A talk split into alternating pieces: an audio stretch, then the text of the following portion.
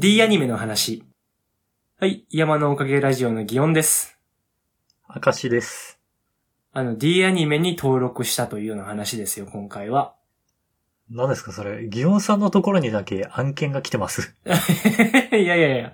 D アニメ、いいですよ、D アニメ。あの、全然、あの、案件として後でやってくれる分には全然僕はウェルカムなんで。僕はとりあえずいいと思ったから進めるという程度でね、言っておきたいです、ギオンさんが個人的におすすめなはい。そうです、そうです。まあ、てか、おすすめっていうか、その、ネットフリックスには入ったんですよね、この間まで。うん。けどその、ネットフリックスの中の見たいもんをざっくり見終わっちゃってる感じがあったから、あの、もう一個なんか入ってもいいかなと思って、こう D アニメに登録してみたと。いったところなんですよね。うんうん D アニメはネットフリックスと何が違うラインナップなわけさ。えっとね、ネットフリックスってアニメでもドラマでも映画でもまあ、なんていうかな、クオリティいいよねみたいなもんを集めてるみたいな雰囲気があると思うのよ。うん結構その、アマプラとか、えー、他で言ったら Unext とかかなって、なんか作品数を網羅してる印象があって、結構いろんな作品の、こういう作品好きだなっていういろんな幅を持ってる人たちがユーザーになりやすいものかなと思うんだけど、ネットフリックスはもう少しこだわりのある作品とかを紹介してるイメージがあって、うんうん。で、割とそれが好きで登録してるんだけど、まあ、数が多いわけでは決してないっていうのもあるから、その、もう少し、こう、いろんな種類見たいなって思う人もいるかもしんないなっていう、自分、俺なりにね、まあ、思うのはそういう感覚で。で、うんあの、D アニメはアニメに特化してるんだけど、逆に言えばアニメに関してはほぼ全部揃ってるぐらいの勢いで網羅してるというようなアプリかな。ああ、特化してるんだね、そんなに。そうそうそうそう。で、まあ漫画家なわけだからさ、アニメとかいろいろ見た方がいいじゃん、それは。あ はい。うん。っていうことでちょっと D アニメかなと思って、その、最近ユーザーになったんですよ。D アニメの。どうですか？使ってみて。あのね、なんか、処理落ちみたいなんがちょこちょこ出るのが、俺のその回線の問題なんかだわかんないんだけど、結構その処理落ちがあるのは、こう、鬱陶しいなって思う時はあるけど、もうアニメの網羅量はすげえなっていうのの一言に尽きるわ。おお。ネットフリックスにはないけど、D アニメ。うん。ウエストランドの漫才みたいな。そうだな。ネットフリックスにはないけど、D アニメにはあるっていうものは何ですか？ま、まずアニメの作品数ですよ。過去のいろんなアニメが、まあ、もう、ほぼほぼ、なんか思いついたタイトルはパッて入れたら出るもん。そんなことない？いやいや、違う違う違う。あの、なんかだいぶ寄っちゃってんだって。その、それに似てるな、ウエストランドに似てるなと思っちゃってるから、その、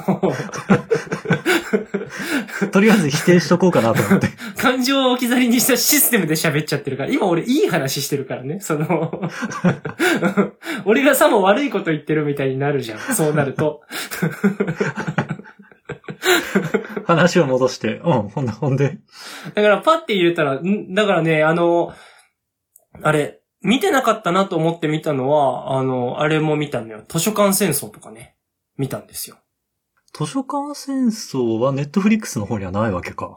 あれ多分ないんじゃないかな。てかそもそもさ、結構昔のやつじゃん。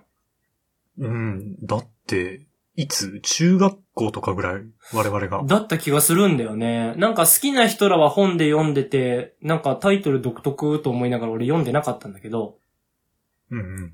なんかさ、ハマってる人がある程度いる作品って逆に後追いで見に行きづらかったりしない？完全にね、なんか流れ乗り切れなかったとか、あ、そうそうそうそう。逆張りしちゃってね。なんかあるじゃん。一遍、いや、いいよ、ちょっと今は、みたいな感じで、こう、突き放した後に、寄っていき方わからんみたいなんてあるじゃん。そう。仮に後追いで見たとしてももう話せないもんね。そうそうそう。後でこっそり読んだみたいな。うん。だからなんか、そういうバイアス全部なくして、だから今もう話したいとかそういう概念も全部ない状態で見れるってすごい素敵なことだなとも思って。まあそういうタイミングで見れるね、図書館戦争見たりしたんだけど。大丈夫？この年になって図書館戦争を見たら砂糖吐くでしょ砂糖白 甘すぎて。あー。しんどくならん。なんかね、どうなんだろうな。アニメめちゃくちゃ見てるからかもしんないけど、もう、恋愛云々とかそういうのは自分と切り離して捉えれるようになってるよね、脳みそが。なるほどね。うん。あれ、あれをもしかして戦争ものとして見てる？いや、ていうか、なんか、そうだな、俺の捉え方よく考えてたのは、その、まあそもそもさ、図書館の規制がどうこうっていうだけで戦争に発展するっていう思考は、なかなか現実的ではないなとは思うのよ。うん。うん。ただ、こう、歴史としてさ、あの、なんて言うんだろう、モンゴルがいろんな国を侵略してた、あの、めっちゃでっかい国になってた頃とかはさ、あの、属国の持ってた文化を、本とかを燃やしたりして、消したりとかしたわけだよな。うん。で、そのぐらいこう文化を残す残さないっていうところは、でかい価値があったっていうのは歴史上あることだから、そういう意味じゃ表現として間違ってはないんだろうなと思いつつも、まああの、昔そうやって本を燃やしてた時代とかっていうのは、要は活版印刷がなかったわけでさ、要は量産っていうのができなかった。から、燃やしてしまえば OK だったのを、あの、それがこう、たくさんすられるようになって、全部を消すっていうのが難しくなったよねっていう時代が訪れ、で、こう幅広く知識が展開されるようになってから、今度は国がその書籍を管理するっていう時代が来て、で、その一般に公開するための場所として図書館が作れたのかなと思うんだけど、で、その図書館に何を置くかっていうところの規制のラインの話とかを、なんなら本屋さんとかに並ぶもんとかも確か、あれ規制するかどうかみたいな話になってたのかな。ああ、ちょっと作品の内容まで綺麗に思い出せんな。うん。なんかそういう、だからその、どんだけ印刷しようが、置く場所というものが決まっている世界になったこの現代において、それをどういうものを置いていいのかっていう表現の規制についてをいろいろ考えさせられるみたいな部分もあるよなと思って考えてたんだけど、ただ現、その、うんもう少し時代が過ぎた今の自分から見ると、ネットにあんだけ物がもういくらでもこう消せれない時代になって、この戦いって不毛になっちゃったんだろうなとかそういうのは感じるよね。ああ、うん。うん。そういうこと考えながら見てる。から、あんま恋愛作品として捉えたりとかないな。なるほどね。うん。勝手にやってんなぐらいの感覚で見てるとこはあるかもしれない。勝手にやってるな、て。いや、なんかもっと感情移入できるキャラだったら別なんかもしれんけどな。なんかあの、うん。ちょっとあれじゃん。あの、ああ、まあ主人公の女の子も、その上官のね、男の子も、うん。ねなんていうかな、のだめとか見てるときに近いんだよ、感覚が。確かに、のだめも、どこに感情移入して見てたかって言われると、どこにも 感情移入してなかったな。自分とは全然違う世界の奴らだなって思ってたところがあるから、それに近い感覚で、うん、なんかやってんなっていう感じで見てるんだけど。その現象さ、最近、うんボッチザロック、結局進められてみたんですよ。うん。ボッチザロックでもなんか、俺感じちゃったな。なるほどね。あの、ボッチザロックに関しては、俺は、あんなバンドマンっているかっていうところはまあまああった。あ、あんなっていうのはどの要素を見て？あんなにハートフルな世界だっけって、その高校とかの軽音って。ああ、どうなんだろなんかわかんないんだけど、その、どういう見方するかに次第なんかもしんないけど、俺の知ってる軽音部っていうのはもっと、なんかギスギスしてたぞと思いながら。う。それは、ギスギスしてた人からギオンさんが内情を聞いたからの可能性が。ギスギスしてたり、恋愛のもつれが鬱陶しかったり、あとはその倫理観的に面倒な人がいくらかいたりとかそういうのあった気がするけどなと思って。ボッチザロックの世界はそれとかもう完全にクリアされて。なんか優しかったよね、みんな。人間として。そうだね。うん。まあそんなこと言ったら大概のアニメはそうなんかもしれんけどな。もっとめんどくさい人が世の中にいるもんだよなとかがあるもんかもしんないけど。だからその、ヒーローアカデミアとか見てて俺が熱くなれるのはそういうなんかリアルな鬱陶しさもちゃんと書いてあるところが好きだなとは思変な話だね。リアルにない世界の話なのに、リアルの鬱陶しさを感じるっていうのは、いいよう。ね。ああ、そうだね。これ多分どっちが好きかって分かれるんだろうな。その、フィクションなんだから好きなもんだけ見てたいよっていう人もいると思うし、俺はある程度そういう表現をしてくれる、その作者っていう人が、ちゃんとそこら辺に自分と同じぐらいもやっとしたりしながら、こう答えを出してくれてるんだなって思うから、逆にこう一人じゃない気持ちになれる、みたいなところもある気がしてる。やっぱ現実にできないことやってほしいよね。あー。まあそうだなそこら辺の、こう、バランスがむずいよな。実際さ、だって、少年漫画って基本悪い奴はぶん殴るわけじゃん。うん。なんだけど、絶対に現代で 現代であんなこと絶対に起きちゃいけないわけだからさ。そことかあるよな。そのさ。まあだからってちょっと俺はスカットジャパン的な展開も好きじゃないしな。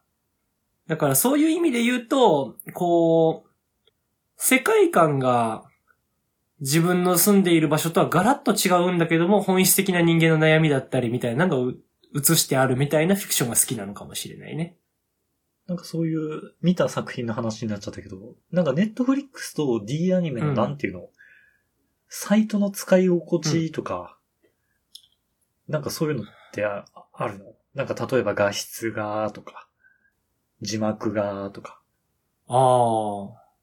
画質はね、どうなんだろうな。スマホで開いてるから D アニメの画質がどうなんかあんまよくわかってないんだよねも。ともとギオンさんながら見してるから、あれなのか、画質とか高くなくていいのか。そうそうそうそう。高いのに越したことはないし、その映画とか見る、ネットフリックスは映画を見るじゃん。その、実写の映画とかってやっぱこう、細かいところの映像美って結構大事だったりすると思うんだよ。今のアニメとか特に動きもいいからそういうところも映像美あった方がいいかもしんないけど、やっぱ、なんて言うんだろうな。こう、細かいところの映像美が分かりやすく表現されるもので言えば、やっぱ実写の方が多い気がしてて。で、そこら辺はネットフリックスには画質がやっぱ、しっかりしててほしいし、その画質が欲しい人は追加でか、こう、月額をレベルアップさせることで見れるようにはなってるから、そこら辺はいいなと。ネットフリックスってそういうプラン分けだったっけ？そう、あの、デバイスの同時接続台数を増やすのと画質を上げるのに月額がグレードアップするプランを取る感じだね。あれは。なるほどね。うん。だからまあそれはそれでいいのかなと思ってて。で、D アニメはまあアニメばっかりの網羅になるから、その、アクションとかがめっちゃかっこいいやつとかはね、それこそ、あの、大きい画面で見た方がそれはいいんだろうけど、今スマホでしか見れてないから、そこら辺がね、まだピンときてないかな。操作感で言うと。まあ、どっちのアプリだからっていうわけでもないけど、やっぱ、あれだよな。作品がたくさん見れるっていうのは嬉しいよね。あと知らん作品との出会いとかさ。あ、そういう意味で言ったら、あの、うんツイッターに来てたじゃん。こう、おすすめしてもらってた映画が2つあったじゃん。バーフバリと、あのーなんだっけ。RRR な。RRR ね。うん。どっちもあれインド映画だと思うんだけど、見れました？あの、見れてないんですよ。うんうん。あの、ネットフリックスに RRR がないのと、あなるほどね。うん。うん。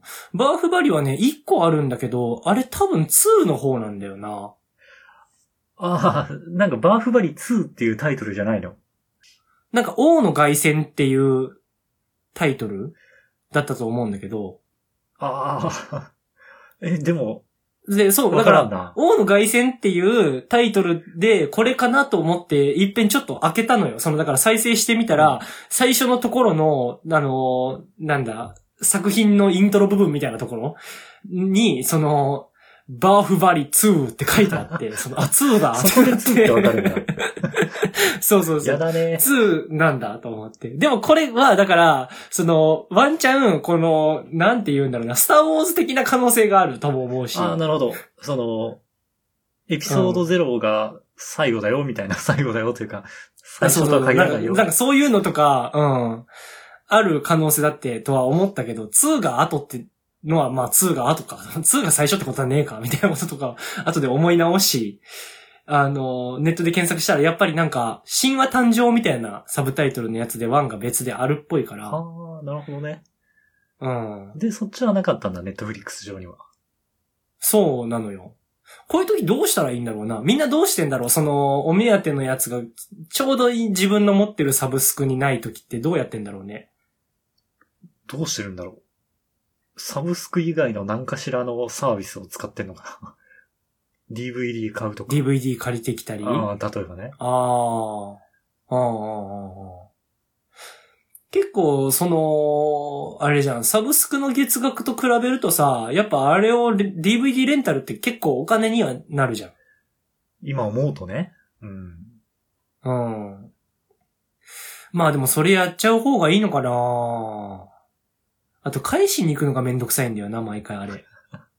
よくやってたよね。今もうできないよ。考えられないよね。うんそんなさ。ほんまよな。絶対無理だ。毎度毎度車走らせて、よ、しかも車もない時から借りたりとかしよったのすごいよな。ね。だからよっぽど映画見るのが好きだったか、それ以外の娯楽が存在しなかったかのどっちかだよね。まあそれはあると思うな。娯楽の量は絶対に増えたよ。うん。みんなどうしてんだろう？だから、その、人によっちゃさ、サブスクの1ヶ月無料のあのタイミングで見たいもんだけ、あの、別のサブスクでこれが見れるな、みたいなのわざわざ選んでパッて、1ヶ月だけ登録してそれ見終わったらまた解約してとかするみたいな人も聞いたことあるんだけど、はいはいはい。あるよね。最初の、そういう無料キャンペーンがね。うん。それでも1回しか使えない技じゃん。うん。そうだね。うん。俺さ、その、ポケモンでいうマスターボールとかハイパーボールみたいなああいう類とかさ、あの、もう本当に滅多に手に入りませんみたいなアイテムってさ、基本的にいつか使う時があるから今使っちゃいけないと思って溜め込んだ結果全クリまで使わないタイプの人間でさ、あるよね。あるよねう。ん。そんなこと言ったらポケモンなんて一生技マシン使えないんだからさ。使い時わからんよな、ああいうのね、消えちゃうか、この本当にこいつでいいのか、うんみたいな現象ね。うん。まだおるんじゃないか？ああ、クリアしたわ、みたいな、そういう ことを起こしちゃうからさ。ね、だって、今はラスボスの後に裏ボスみたいなのがいる時代だからさ、あ、そうそうそうそう。ラスボスでエリクサー使えないじゃんね。うん。そうなんよな。いいつが、本当にこれはラストなのかみたいなのが わからないから。だってラストですとは言ってくんないじゃん、別に。ね、確かに。うん。いつもそれなんだよな。もう一段ある可能性あるよな。とか、思ってたら終わるんよな。じゃあもうちょっと RRR を見るまでの障壁が取り除かれたら見れるなっていう状態ですか。そう。だし、進めてもらってんだからさ、ながらみじゃなくてちゃんと見たいじゃない？そう。俺もなんかそう思って、今ちょっと最近映画見れてなくてさ、映画というか、ゆっくりできてなくて俺。もまだ全然見たり調べたりできてないんだけど、うん。ちょっとあの、見れたら教えてよ。ここで見たみたいなの。あ、そうね。うん。それちゃんと教えてほしい。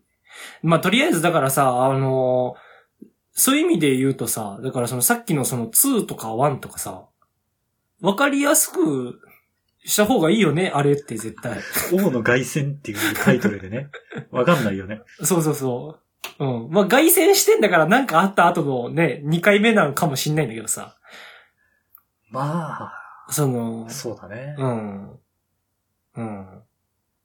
とは言いつつというかな。なんか欲しいよな、その、 one か two か分かりやすい表示みたいな。ね、なんか多分タイトルつけてる側はちょっとおしゃれな気持ちでつけてるんだろうけど、ただただ不便だよね。なんかさ、だから俺はその、マトリックスとか好きだったからさ、マトリックスはどういうタイトルの付け方？あれはマトリックス、マトリックスリローデッド、マトリックスレボリューションズかな？レボリューションかレボリューションズ。で、最近出た4がレザレクションだから。わかんないなうんどのタイミングで蘇ってるかもうわかんない作品見てないとわかんないもんな。そう。ほんまよ。だし、あのーあの当時多かった気もする。だからその、えっ、と、ロード・オブ・ザ・リングもそうじゃん。はいはいはいはい。うん。ロード・オブ・ザ・リングシリーズなんてホビットになってもそうだったし。見てる人は、こう、ね、あの、シナリオの流れを追って、あ、これの前がこれだなってこう、追えるんだろうけど、うん。うん。そうなんよな。どっから見始めたでもっらいいってと言えばさ、いう人には何も情報がないもんね。うん。D アニメで改めて見たやつで言うとさ、あの、化け物語見たんだけどさ、化け物語、見ていても多分わかんなくなりそう。そうなんよな、時系列マジでわけわからんくなってくるんよな。あれあの話どうだったっけ？みたいな感じに。あれこっちの話って片付いてたんだっけ？みたいなの、そういうの結構出てくるからさ。誰がヒロインの話とかから追うしかなくて。わかんなくなる。結局、羽川と付き合わんかったのなんでだみたいなのとかいろいろ考えるんだけどさ。そうだ、時系列とね、うん。ナンバリングと、そうなんよな。その放送順番と時系列って別だったりするから、そうね。そこが難しいよね。多分それの最大級がガンダムなんかなと思ってるとこもある。ガンダムってそうなの？俺ガンダム見てなくてわかんなくて。ガンダムって、あのー順番、放送順で未来に来てるわけじゃないのよ、あれ確か。えそれは、どどういうこと？そのシリーズごと、ん？シリーズの中でってこと？うん、だからガンダムの世界の壮大な歴史が存在してて、そのどこの時系列のタイミングを放送、そのどういう国の登場人物の主観で描いてるかみたいなのがそれぞれ変わってるけど、あの、時代が進んでいってるとかじゃなくって、この時代とこの時代の間の話として描いてあるみたいな感じだったりするはずなのよ、確か。ああ、そういうことね。何が、どの作品が一番時系列ぐちゃぐちゃにしてるんやろな。俺が今パッと思い浮かんだのは、あの、鈴宮春日の憂鬱のアニメ？はあ、はあはあはあ、はその、放送、放送と時系列がぐちゃぐちゃなのよ。あ。あ、そうなんだ。そう。とか、あとは、ドラクエ？はドラクエの一番最初の三部作もね、あの、あ、はあれ、どういう順番だったっけな ?3、3、1、2だかのなんか順番だよね、確かね。あ。ああ、そうなんだ。そこら辺持ってないのよな、俺全然。でもドラクエはナンバリングがあるからいいよね。ドラクエ11みたいな。まあまあね。うん。ナンバリングがあって、あとはその時代の話を後追いで説明すりゃいいだけだから。こういう順番でやればいいのかがわかるけど。うん。そうなんだよ。だからガンダムとかってさ、その全部全然違うタイトルだから順番もよくわかんないのに時系列も違うからさ。鈴宮春日に関しては俺見れてないんだよな。あれも見れてない類だわ。ああ、じゃあぜひ D アニメで。うん。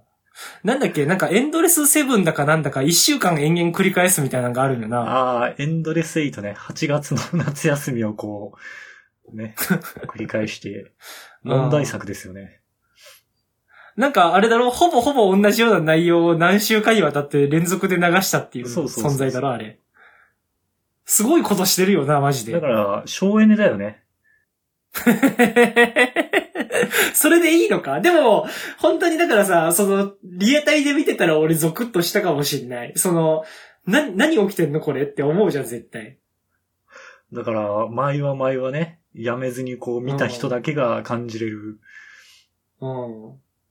世界おかしくなっちゃったんかもって思う気がするもん、俺アニメ見ながら、その、なんで俺このアニメ絶対見たことあるのにまた流れてんだろう。うわ、3回目やったみたいなゾッとする世界絶対あったじゃん、そこに。これなんか、ながらみでいいんだけど、ながらみじゃわかんなくなるっていう、この、どっちに転んでもストレスがあるうん。システムだよね。うん。あの当時からながら見してる人ってどんぐらいいたんだろうなえー、昔は、録画か、リアルタイムか。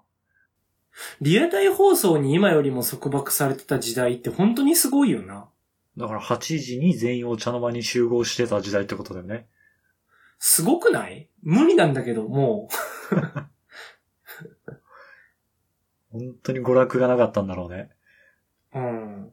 その、だから今、実家飯でだいたい20時ぐらい、まあ、18時から20時までの間に飯を、晩飯を食べさせてもらってるわけだけどもさ、あのーそれに行くのすら億劫な自分いるもそれは、なんで時間が決まってるっていうのが嫌だってこと？ん。うん、があるし、あとは、だからその、実家飯を食ってから着々と太っている自分を自覚しているため、ああ、そ、それも込みか。そうそうそう。なんかの言い訳をして、部屋で春雨だけ食ってる日にしたいなとかそういう思いも湧き、なかなかそれがね、難しいのよ。そう考えたら、だからずっとみんなでお茶の間に集まって、なあ、テレビ見てって、別に、その4、5人集まったらそのうちの2人ぐらいは多分、本当はあの番組の方がいいのになとか思いつつ集まってやってたのすごくない？そうだね。うん。なんかそう考えたら恵まれてるよな。アニメとかも昔のやつ改めて見れる。だって、見るも見ないも自由なんだもんな。この今、鈴宮春日とかの名前出されてさ、日暮らしとかもなんかあったよ。あの D アニメの中に。ああ、懐かしいね。うん。基本的にああいうのが全部見れてないんだ。あの、ラッキースタとかそこら辺を見るのとかに拒絶感がなんかあって、それを見なかったらラッキースタとかの、なんか、全然違うのかもしんないけど、可愛い絵柄の女の子たちが動いてるやつが基本的になんか見れない感じがしやして。いいんじゃない？ラキスタを見たところでギオンさんの作風が広がるかって言われたら。まあそうだね。なるべくしてなってんのか。まあでもその、気になってとか、改めて見てみるのいいんじゃないって言われて、いつでも見れるようになってるのすごいいいよね。うん、確かに。うん。この間、だから知り合いのクリエイターに勧められて、今見ようかどうかためらってるのが、あの、ハートキャッチプリキュアなんだけどさ。プリキュアもナンバリング。ナンバリング。わかんなくない？あれも確かにナンバリング、あれってナンバリングあるべきなのか？そもそも時系列存在してんのかな？ダメだ。そんなこと言ったらもう、あのね、うん。仮面ライダーとか全部になっちゃうから。キリがないな、こんなのな。まあでもあれは別、独立してるって思えばいいのか。でも仮面ライダー一気に登場したりするから、絶対時代がその、あるもんな。うん同じ世界線で生きてるもんな、彼ら。難しいわ。そういう意味じゃ気づいちゃったんだけどさ。うん。めちゃくちゃでかいの一個あるな。ああ、そのナンバリング不明タイトル？うん。ハリーポッターがさ、ああ、ハリーポッターはわかんないよね。うん。まあまあいいか、でもこれハリーポッター、今あれだな、ハリーポッターは別で喋りたいな。今あの、ホグワーツレガシーとか、出てるし。じゃあちょっと、D アニメの話はここまでにして。うん。ここまでが D アニメ。ここからはハリーポッターの話でいきましょう。はい。という感じで話してきましたが、明石さん最後にお知らせお願いします。はい。この番組のツイッターアカウントを作成しました。アットマーク山のおかげで検索してくれたらヒットすると思います。山のおかげはローマ字で YAMANO。おかげは OKAGE ですね。で、このツイッターアカウントで番組のおまけ話とか更新情報をつぶやいていこうと思ってます。また、今回聞いてくださった方のね、感想をもらえたら嬉しいので、Gmail、こちらも Twitter アカウントと一緒で山のおかげ at gmail.com もしくはこの番組の Twitter のアカウントにコメントやリプライなど送っていただけたらとても嬉しいです。それでは、また次回。はい、さようなら。